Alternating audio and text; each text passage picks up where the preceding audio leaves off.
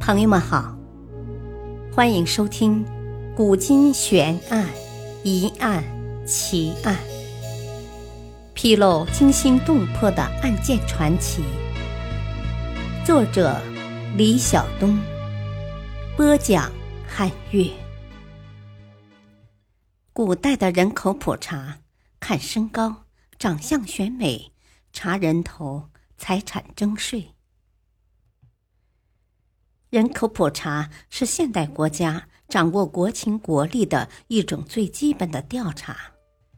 那么，中国最早的人口普查究竟从何时开始呢？现在的人口统计中都难免会出现误差。在技术条件落后的过去，人们又是如何进行大范围的人口普查呢？据史记载。禹平水土，定九州，计民数。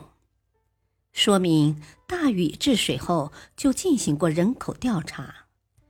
帝王世纪中甚至记录了大禹统计人口的数据：一千三百五十万零三千九百二十三。这一人口统计竟然精确到了个位，但专家认为这个数据肯定不准确。仅仅是后代文献的记载。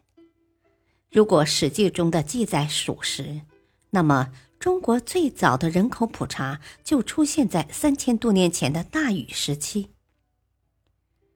那么，在古代统计人口数量有什么作用呢？其实，当时人们不仅统计人口数量，甚至还考虑人口比例。可以说，这是科学的人口观的萌芽。比如春秋时期的管仲，就曾经提出实行士农工商行业分开定居，并且按照定居的社来登记户口。他强调城乡人口、军民人口的适当比例，才能富国强民。正因如此，了解人口数量，可以说是实施相应人口措施的依据。大禹统计人口的历史似乎太遥远了。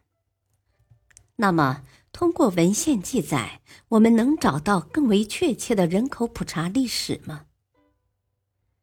其实，《汉书·萧何传》中记录了这样一个事实：刘邦的军队进入秦都咸阳时，萧何就先把秦朝收藏的图书收缴上来了。这里面有秦朝的人口统计情况，所以刘邦知道当时的人口已由原三千万降到一千三百万左右。西汉末年，战乱和天灾使人口从六千万降至两千一百万。这两千一百万的数字是怎么得来的呢？其实，这都得益于东汉的人口普查。东汉可以说是最早对人口统计建立严格的制度。东汉朝廷还借着调查户口的名义为皇宫挑选美女，这在当时称为“算人”，就是朝廷派人挑选少女入宫。凡是姿色端丽的，就可以入宫选妃子。东汉人口统计的规模大，而且都连长相、身高都不会放过。每年从县到乡，上至八十岁老人，下到六岁儿童，都要进行统计。在汉代的《居延新简》上就写有。戍族南阳武当县农里张贺，年三十，长七尺二寸，黑色。这就是说，这个叫张贺的人出生在南阳郡武当县龙里，三十岁，身高七尺两寸，肤色黑。因为东汉重视人口管理，所以人口数量比之前增长不少。据《晋书·地理志》记载，桓帝永寿三年有口五千六百四十八万六千八百五十六。是史籍记载的东汉最高人口记录。隋朝建立后，对户口管理很严格，多次进行全国规模的户口大检查，并且实行冒月，就是对每户的家庭成员都要当面验视，看性别、年龄是否符合，防止有成年人口脱漏，并发动检举。凡是户口不实的，不仅户主要受罚，乡长、理政也要发配服苦役。所以，史学家一般都认为，隋朝户口统计比较近于实际。据隋朝大业五年，即六零六年的统计，当时人口总数是六千六百零一万九千九百五十六人。但是隋炀帝暴政伤民，他诏发天下义夫达五百四十三万余人，昼夜开掘大运河，男人不足，女人充数，死者过半。他还三次率军进攻高句丽，伤亡无数。到了隋末的六三九年，人口锐减到一千两百三十五万。人口损失率高达百分之七十三。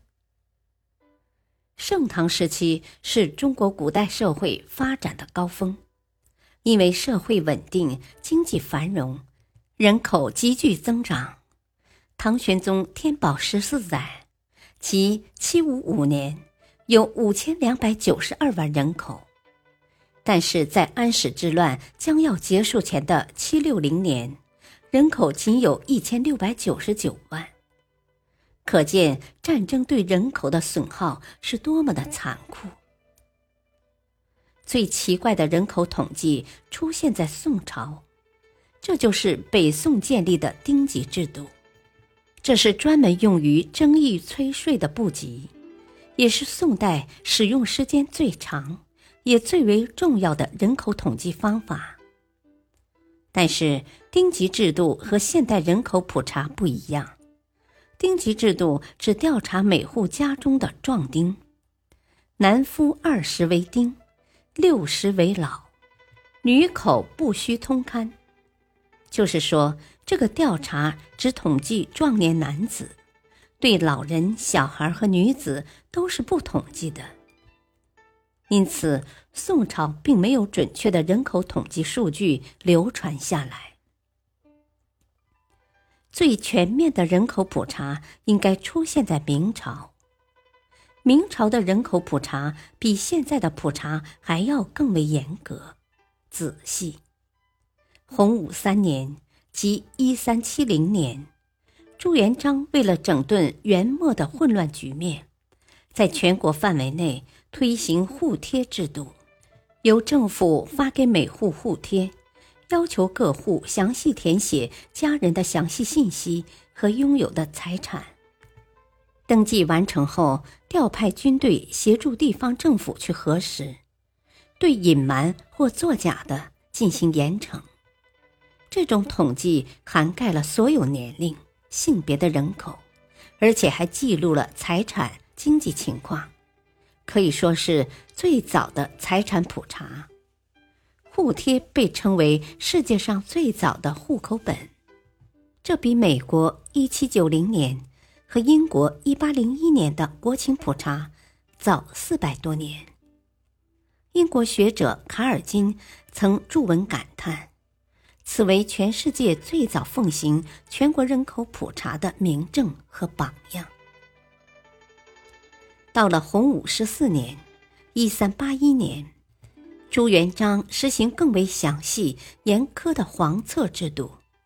黄册把户口、田产和赋税三者合一，是明代主要的户口册籍，十年登记一次。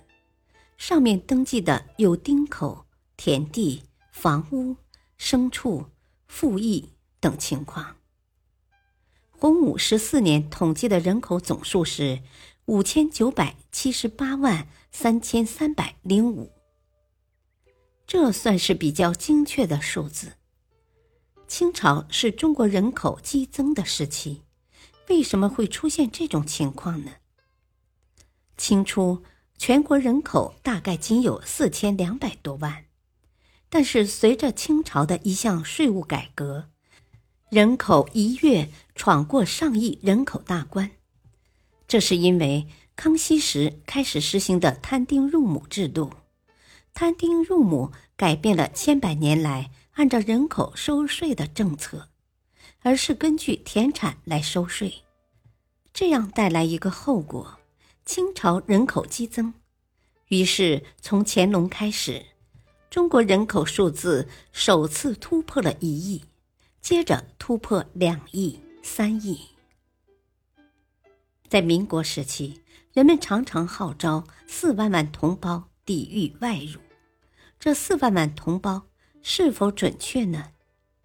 在民国时期，由当时的警察担当人口统计员，统计人口，但并不是挨家挨户的上门调查，而是要各地的人自己到指定地点进行登记。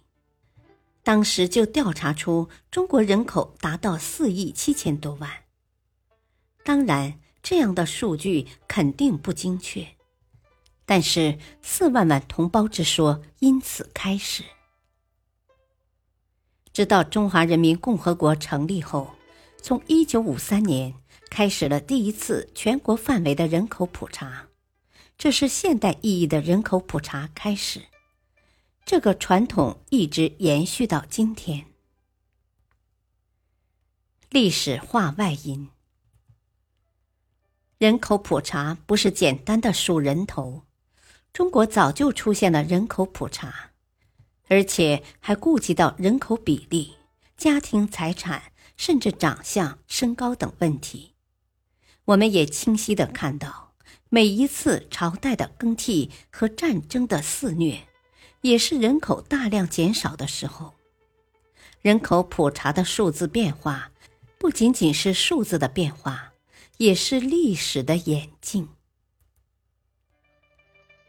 感谢收听，下期播讲古代的火锅，可追溯至商周。